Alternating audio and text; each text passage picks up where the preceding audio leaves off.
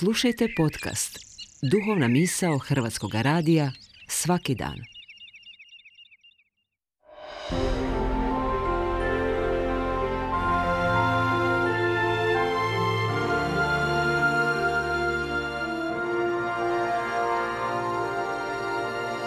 Duhovna misao. Urednica je Blaženka Jančić.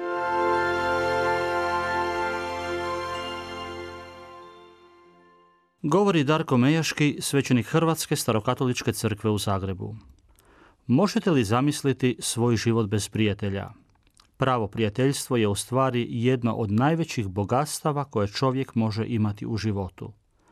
Dok naše obitelji ne možemo birati, nego ih prihvaćamo i poštujemo, prijatelji su naš svjestan izbor. Iskreni prijatelj je uz nas u dobrim i lošim vremenima. Sluša naše probleme i jade, veseli se našim uspjesima i uvijek je tu negdje u blizini.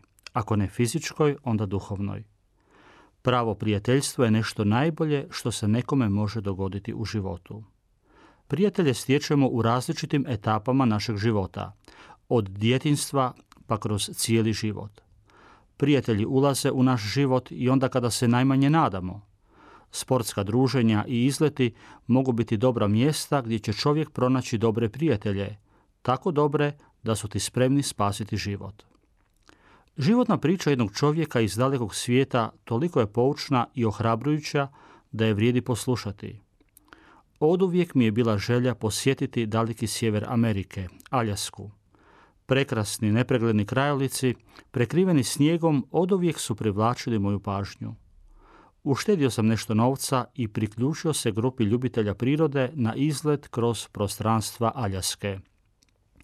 Naša grupa brojila je sedam osoba. Došavši na odredište našeg izleta odlučili smo dio puta propješačiti i spavati na otvorenom prostoru u šatorima.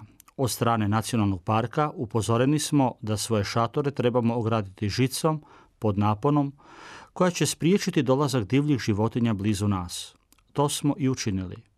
U neko doba noći morao sam izići van šatora do prostora predviđenog za WC i tada je počeo moj pakao koji je trajao nekoliko minuta.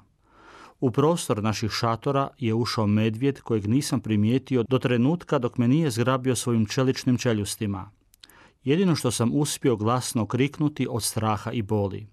Brzo sam izgubio svijest.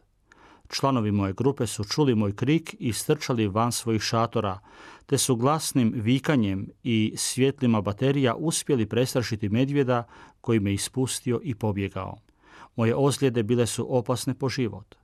Jedna osoba iz grupe bila je stomatolog i on je uspio zaustaviti krvarenje.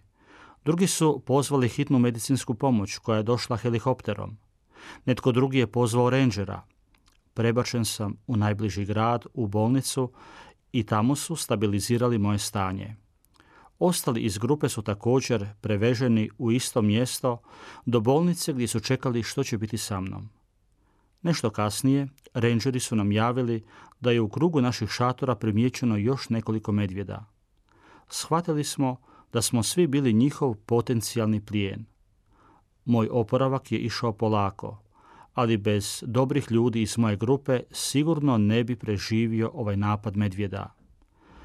Tako je rođeno prijateljstvo nas sedmorice koje traje i danas. I još nešto. Nakon ovog iskustva shvatio sam dubinu onih Isusovih riječi, vi ste prijatelji moji.